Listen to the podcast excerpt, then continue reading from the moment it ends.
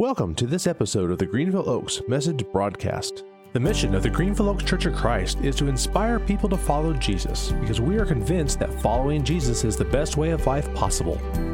Find out more about Greenville Oaks or connect with us online at greenvilleoaks.org. As always, we ask that you subscribe to, rate, and review our podcast. It makes it easier for others to find us. And now, on to this week's message with lead minister Colin Packer.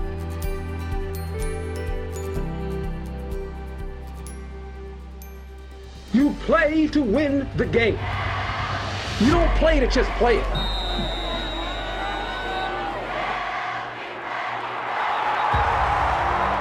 Come on, Lenny. Pump it in there, baby. Just keep matriculating the ball down the field, boys. But they are who we thought they were.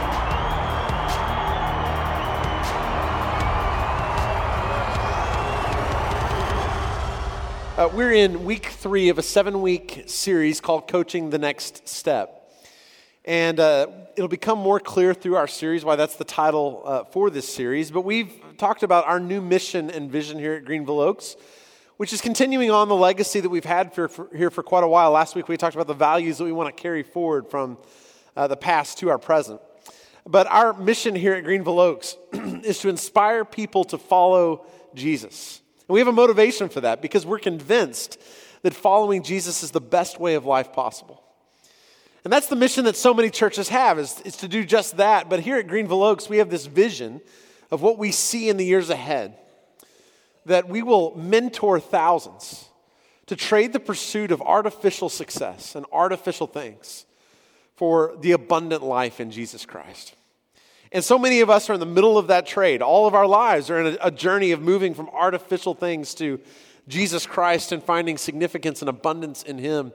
And as we do that, we want to equip you all to be the kind of leaders and mentors and coaches and disciples that can help others on the same steps in that journey that we have been down ourselves. So uh, today, I want to share with you uh, five values that are going to be values that we're going to lean more and more into in these days ahead that align with the mission and vision uh, that we're excited about continuing to share with you. Uh, and those five values are this the first is love first, number two is combat isolation. And then equip families. We've talked about this last week, actually. It was one of the values that we're carrying forward from our past that we want to continue to lean into. We want to equip families. We want to demonstrate selflessness and to celebrate transformation. So take a look at that list. And uh, there's some things we're going to try to name and talk about over these next three weeks in particular to talk about each of these values. And today we're going to focus on the bookends of those values, the first and the fifth love first and celebrate transformation. Uh, and so let's pray as we get into uh, leaning into and, and discovering these values as a church family. God, we thank you for the way that you have loved us, the way that you have shown us what true love actually is. You're a God of steadfast love. That's been true through the generations. And God, we trust that'll continue into the future for these generations that were just on stage, that we want them to understand your love. It's one of the first songs that many of us learned was that Jesus loves me. This I know. For the Bible tells me so. And God, we open your word again to discover the truth of that. And we also seek your transformation because we want to celebrate that we don't stay the same when we come into the presence and activity of Jesus and your spirit. So this morning, I pray you would pour through me the gift of preaching so that Christ would be formed in our hearts. It's the name of Jesus that we pray. Amen. Well, value number one love first. We desire to be a love first church. And the reason that this is our first value is because we clearly are stating that we're trying to live in tune with who Jesus is and what he taught us to be and do. Uh, Jesus prioritized love in his teaching, in his example, in his life. And love is not easy to always live out, but if our mission is to inspire people to follow Jesus, because his way is the best way of life, that means we have to lean into the same values of Jesus. And Jesus certainly lived a love first lifestyle. Jesus loved everyone he came in contact with. That was true of his disciples, the 12 that spent so much time with him. That was true of the crowds that followed him and obeyed his teaching.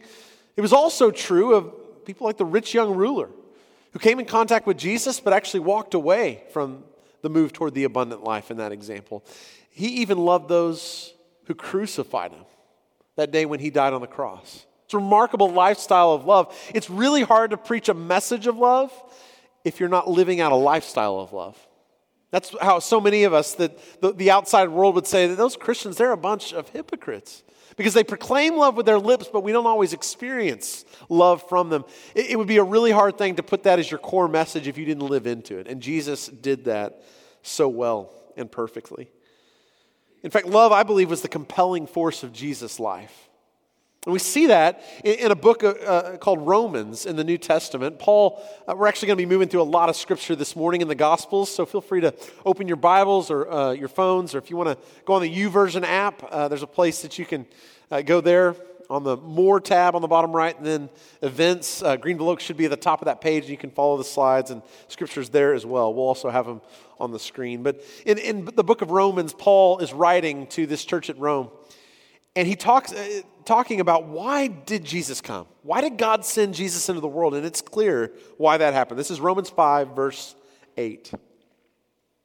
But God demonstrates his own love for us in this while we were still sinners, Christ died for us. Jesus taught us that love was the central way of life. This is how God actually demonstrated his love most clearly, was sending Jesus into the world uh, to be willing to give up, sacrifice his life on our behalf.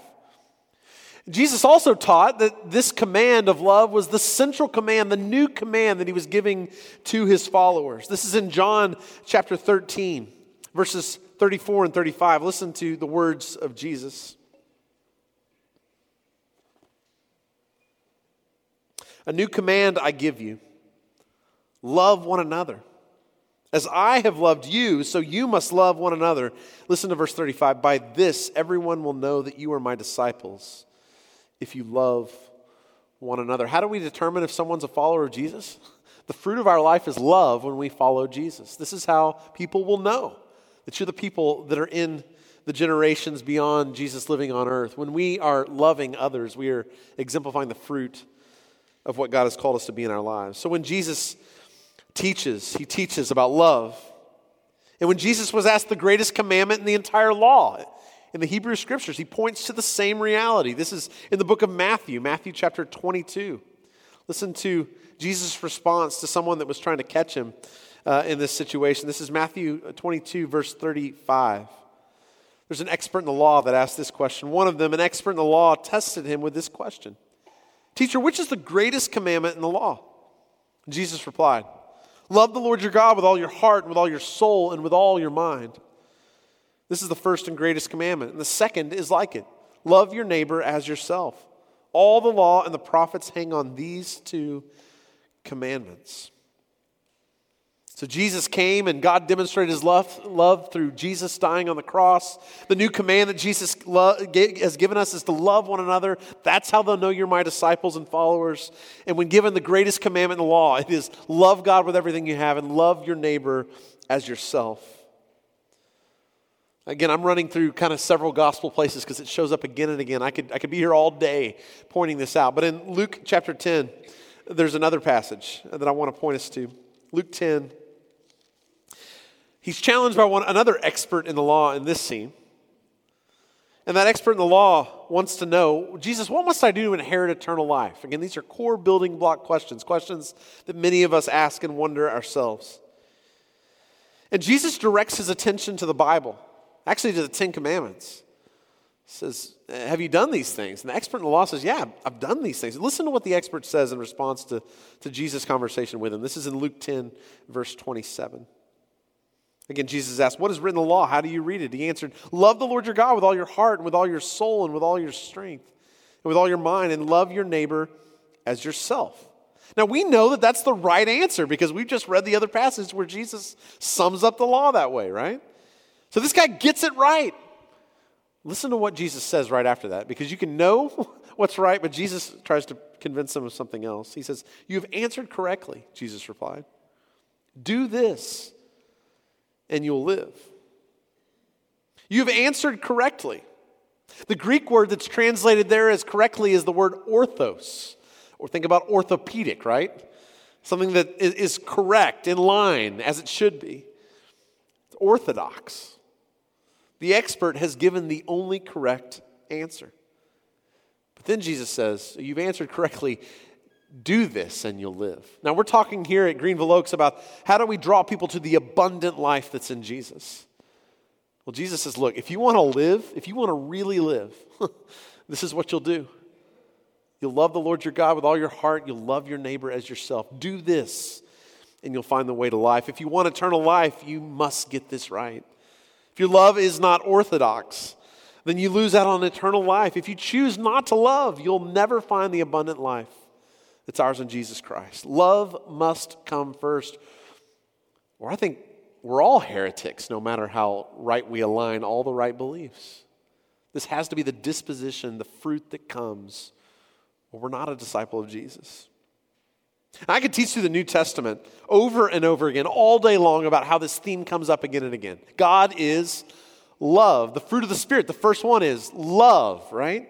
Why did God give his son Jesus to us on planet Earth? John 3:16 says it clearly, for God so loved the world that he gave his one and only son. And thankfully God didn't expect and wait for us to become perfect in order to send Jesus into the world, right? And we we get to live gratefully after the time where Jesus has done this. Before we were even in our mother's womb, we were already given this love and this gift of salvation that was available to all through the love of God. The God we serve showed us love and then called us to do the same for others. Love is the reason that people were so drawn to Jesus. And I think it's a lack of love that's the reason some people are repelled from the church. See, Jesus had this magnetic force to him. He drew individuals to him from every phase of life, from searching Pharisees to fishermen to tax collectors to peasants and zealots, sex workers and Roman centurions. People from every segment of life were welcomed by Jesus. They wanted to be around him, they wanted to see what he was going to do next. Think about it, just the different scenarios, right? When there's a woman who's caught in the uh, act of adultery.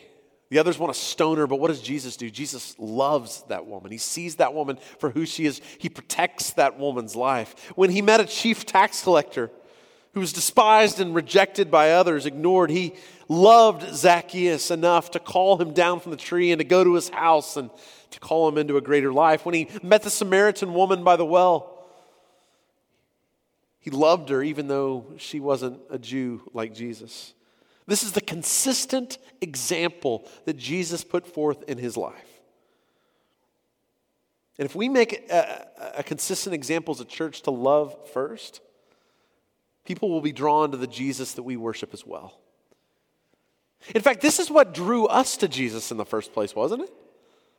Ultimately, there was this sense of it does anyone love me? And someone came along somewhere along the way and loved you enough to tell you the message of Jesus Christ.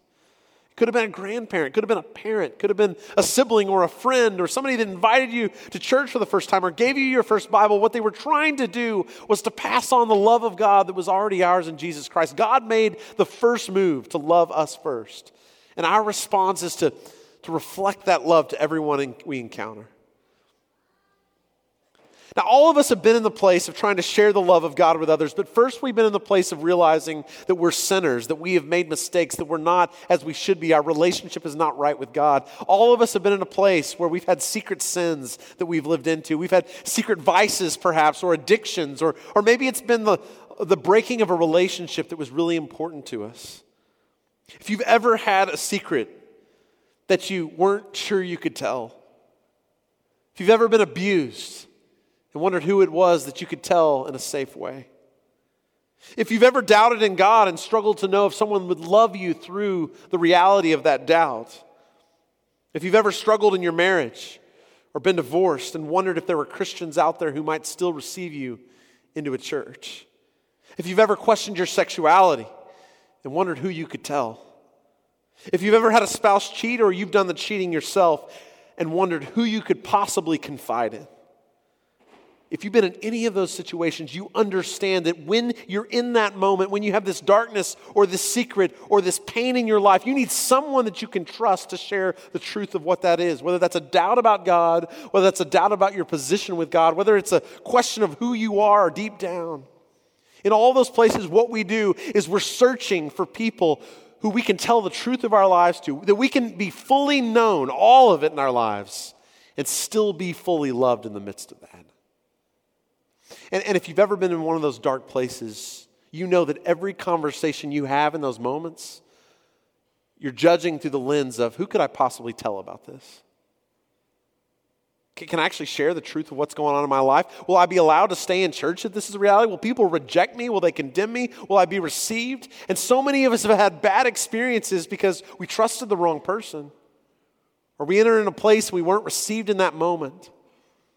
Every joke that's told tells you who the safe people are and who they're not. Every, every rude comment, every Facebook post, all of these things, everything we do communicates to people.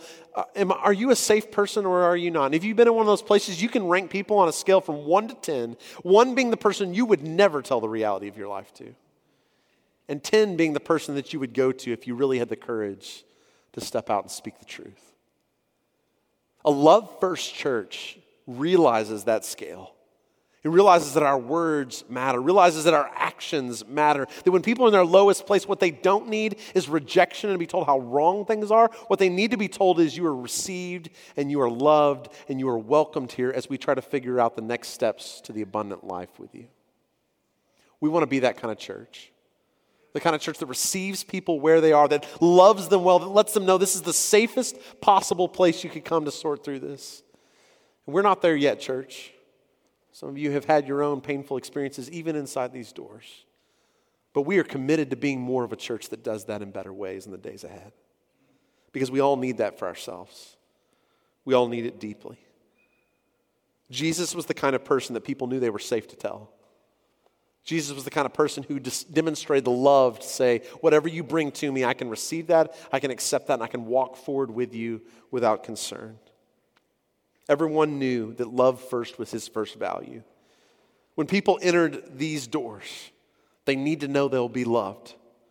When people enter these doors, they need to feel like this is the safest place they can imagine appearing. When people enter these doors, they need to know that pre- perfection is not the prerequisite to being allowed here. We want to be a love first church. And here's the truth Jesus accepted people where they were and he loved them. And it's also true that Jesus refused to leave people where he found them. And that's the second value we want to focus on today. That's the bookend. That is, we want to be a church that celebrates transformation. Celebrates transformation. When Jesus met people, he loved them, he received them where they were, and he invited them forward, whatever their next step was forward to health, to abundance, to stepping out of habits that are painful and into things that are better. And everyone in this room can raise our hand and say, We've got places to grow, can't we? We have things in our life that are not as we want them to be. We're not living the life in the fullness of the Spirit that we long to live. And it doesn't matter how long you've been trying at this, we've all got a next step. God is so gracious in our lives about this. Because when I had some really big stuff in my life, I thought, God, I, if you could just cleanse me of this, if you can break this habit in my life, then I'll finally be right with God. When God, that finally happened, God was gracious to reveal that there's another step that I have to go, right? If we saw all that we needed to fix in our lives at step one, we'd never take step two. But God's gracious enough to say, let's work on this right now. Let's gather trusted friends around to experience the love and the grace and the mercy of God, the power of the Holy Spirit, and we take a step, and then we realize, wow, there's, there's some other things that I've got to work on. I, this has been true in my life. I think it's probably been true in yours that God graciously walks us a step at a time, peeling back layers of the onion a little bit as we go. And thank God that salvation doesn't depend on us becoming perfect before we receive the gift of grace. But we cannot enjoy the benefits of salvation without growing to follow Jesus more closely. We receive salvation through Jesus, and then we are given the Holy Spirit to empower us to live a righteous kind of life. And we all still have a ways to go. None of us are butterflies yet, right? We're still in that metamorphosis process. The Apostle Peter understood this really well. I mean, there are examples like Paul where people seem to change in just an instant of a moment. And all of us have seen people like that. We're like, what happened to you? Because I knew who you were and I know who you are now. We've seen serious transformation in, in people's lives. But we also know people, and some of us ourselves, the transformation is going to have to take a lot of time and a lot of forgiveness and God coming back to us over and over again. And Peter was one of those individuals. Peter was a disciple of Jesus. You remember, he's the guy who walks on the water and he sinks. He, he fails Jesus in the final hours and denies even knowing him. Let's just say Peter's conversion wasn't instant, it happened over time. But Jesus did what? Jesus loved first. He, he stuck with Peter, even in the moments that he needed him most, even in those failures, he restored him back to fellowship. He restored him back to relationship with God. And it's that Peter who experienced this transformation time and time again who writes a book called Second Peter that I want to point us to right now. Second Peter, I want to read from uh, chapter 1, beginning in verse 3. This is later in his life, and that same Peter who experienced that love and transformation over and over again writes these words about that process. 2 Peter 1 3. He says, His divine power has given us everything we need for a godly life through our knowledge of Him who called us by His own glory and goodness. Through these, He has given us, uh, his, us His very great and precious promises, so that through them you may participate in the divine nature having escaped the corruption in the world caused by evil desires. This is Peter talking. Same guy who sank in the waters and had to have Jesus save him. Is the same Peter denies Jesus three times when he needs him most. Is the same Peter who has a vision in the book of Acts about receiving the Gentiles, and he speaks on their behalf, and then just a little while later, he refuses to eat at tables with them because he's afraid how people will receive his show of openness. Then Peter says, His divine power, this Jesus who showed me love over and over again, offered to us through Jesus, has given us everything we need for a godly life. In fact, he says we can participate in the divine nature. Now, how many of you this morning would like to raise your hand and say, I want some of that? I don't quite know what this divine nature is stuff, but if, if Peter says you can participate in it, I want in on that. You can live a godly life. That's what he says. This is Peter. How many of you would like to tap into that kind of divine power? How many of you would like to live a godly life, to participate in the divine nature? I do. Peter says it's possible. In fact, this is God's very intention for you to is, to be transformed in this way. Now, how does that happen, Peter? How are we transformed? Do we just wait on the Spirit to do this work? He says, No, you got a part in it as well. Listen as he, he speaks on and writes on in verse 5 says, For this reason, make every effort. It's not a bad thing to have effort in the discipleship process, right? Make every effort to add to your faith goodness, and to goodness, knowledge, and to knowledge, self control, and to self control, perseverance, and to perseverance, godliness, and to godliness, mutual affection, and to mutual affection, love. For if you possess these qualities in increasing measure, they will keep you from being ineffective and unproductive in your knowledge of our Lord Jesus Christ. But whoever does not have them is nearsighted and blind, forgetting that they've been cleansed from their past sins. Again, each of us has a next step, right? Some of us have experienced faith in Jesus, but how many of us admit we need more faith in Jesus to overcome the fears and the anxieties we currently have, right? Wondering, is Jesus still going to come through? And then goodness and, and kindness and self control. I think it's important to realize we think self control is sometimes us doing it. No, self control is a gift of the Spirit, right? It's in that list love, joy, peace. Self control is a gift. So we've got to ask for that gift for God to give it to us. Perseverance, godliness. And I think it's really important. The end of these things that we're supposed to do end in the same place we started this morning mutual affection and love. You can't forget love as you move on in this journey of transformation. Peter assures us there is divine power to help us on this journey. But Peter also says you're to make every effort. You're to be a part of this transformation with God. We want to be the kind of church that welcomes everybody into our church with a love first mentality. And then once we built that relationship, we want to ask them, now, what do you want to do in your life and what would it look like for you to be more free, for you to experience more of this abundance that we're still seeking to learn ourselves? We want to celebrate those by telling stories. And sometimes we're scared to tell stories because we think, well, I guess I'm taking the credit when this happens. Yeah, we make every effort, but this is divine power that's at work. And so when we tell stories of transformation, we're raising our hand and saying, this, you need to know about the God who's done this because I couldn't have done this in myself. Earlier, I talked about the love Jesus showed for each person that he encountered.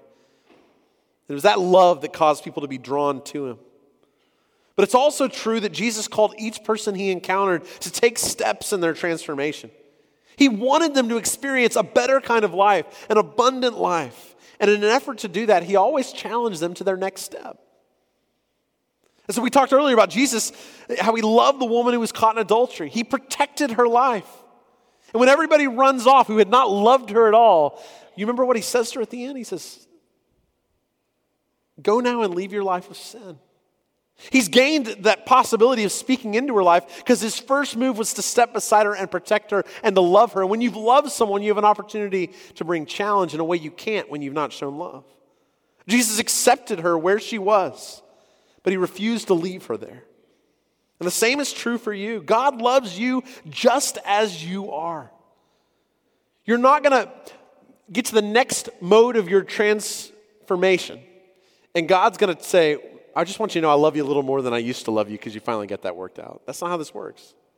God loves you just as you are. That will never change. And because God loves us, He doesn't want us to remain in bondage. He doesn't want us to remain tied to things that destroy our lives. Remember, the thief comes to steal, kill, and destroy. So anything that the thief is involved in, Jesus wants to free us from. God never wants us to remain in bondage to sin. God never wants us to remain living, uh, drinking the poison of unforgiveness. God never wants us to be held hostage by any kind of artificial success we think replaces God. God wants us to experience the abundant life, and the abundant life is never experienced while we're in chains to anything. And so, this is the beautiful tension of the bookend values that we want to hold on to as a church. We want to be a love first church that celebrates transformation. And this tension, this paradox, is something we hope to maintain in the days ahead. And there are a lot of churches that'll collapse this tension. That'll really lean into one of these rather than both of these. And we really want to hold on to the both and tension, the paradox of these two things. There are ter- churches that will collapse the tension completely on the side of love first and just take people where they are in the midst of their bondage and just hope that's enough. And, and there are other churches that will celebrate transformation without ever loving anyone in the process. We believe the life of Jesus stands in the middle of those two things.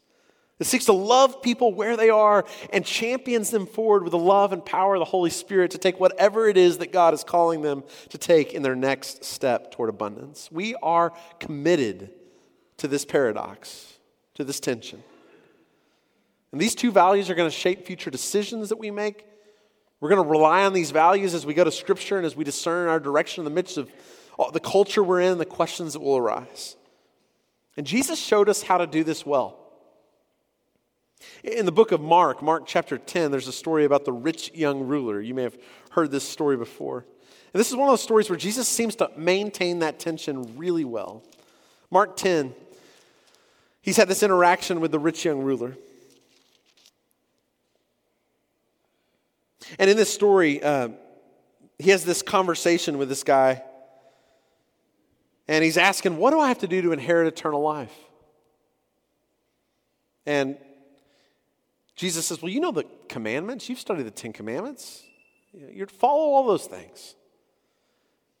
And the guy says, Well, teacher, you know, I've, I've done all those since I was a boy, which this must be a pretty righteous guy, right? I couldn't even start out of the box with that. This is what the guy says in response. This is in 1021, Mark 10 21. Jesus looked at him and he loved him. Now, we, some of us want to get onto the red letters, and I want to stop right there because this means a lot. How you deliver the news of transformation to come makes all the difference. Jesus looked at him and he loved him. Because that's where God always starts with people. And when you have love for people, all of a sudden, some of the things that can sound so harsh and so awful can all of a sudden, you know, you're not going to be rejected if you don't. You know, you're going to be walked with all along the way. And Jesus looks at, I wish I could, even my voice could inflect how Jesus would, but I don't think I can this morning. But I want to read these words, but I want you to also not just hear the words, I want you to hear the, I want you to see the look on Jesus' face. Jesus looked at him and he loved him. One thing you lack, he said. Go sell everything you have and give it to the poor. and you will have treasure in heaven. Then come follow me. Jesus loved this guy first, and then he wanted him to take his next step. And we want the very same for every single one of you. Jesus accepts you as you are, but he refuses to leave you there. We want to be a church that loves people well where they feel safe and they feel supported to share the reality of all the deep questions and longings and sin and, and destruction in their relationships, all of those things. They don't have to take that somewhere else or act like everything's perfect when they come in here. We are not there yet. We're not a safe enough place that everyone knows that you'll be loved on the other side. But this is a value we're going to lean into more, church. We are committed to this. And yet, all of us are in need of transformation, also, right? Someone to ask us and to get in front of us and say, Do you want more for your life? What is that more going to look like? Are there patterns of behavior that really aren't what lead to abundance? What, what might it look like for me to help walk alongside you in that way? We want to be a place where people are changed by the Spirit of God. Amen? And every Sunday, we ha- all have opportunities to show these values. Love first. You have an opportunity every Sunday when people walk in the door to greet them with a warm smile and let them know this is the safest place they could actually come in. To get to know their names if they're new to us. Some people have been here a decade and you're going to get their names wrong. This happened this morning. Can I tell you this? Okay. I was walking down the hallway and Joe Winkenfleck is in the hallway and I called him Frank this morning, okay? And he didn't turn around. I was wondering why, and I realized I got the wrong name. So let me apologize to you, Frank. But Joe, my point is, we need more mistakes being made and more grace being shown because what we're trying to do is engage people without being worried what the response is. So I hope next time I don't make that same mistake, Joe. I have steps of transformation God wants in my life. But He showed me love first. We have an opportunity to do that. And sometimes we don't engage as we should. We've got places to be and go. Let me just encourage you love first. Make those mistakes with names and and, and learn along the way too. But we've also got steps to take toward transformation. We've got things that God wants to do in our life. And, and I hope you're not here 10 years later looking just like you're looking right now. It's not that God won't love you, but there's more that God wants for you. And from His church, I hope we as a church look different. I don't know what it'll look like in 10 years. I pray it's different that we've been transformed and that others know if you want a place where you're going to be loved and they're going to challenge you forward to whatever that next step is, that's the church to go to because they're in the business of abundance. Thank you for listening to this message from the Greenville Oaks Message Broadcast. We hope this message helps you to inspire people to follow Jesus because you're convinced, like we are, that following Jesus is the best way of life possible. Connect with us on Instagram. You can find and follow us there at Greenville Oaks. Discover more about the Greenville Oaks Church online at greenvilleoaks.org.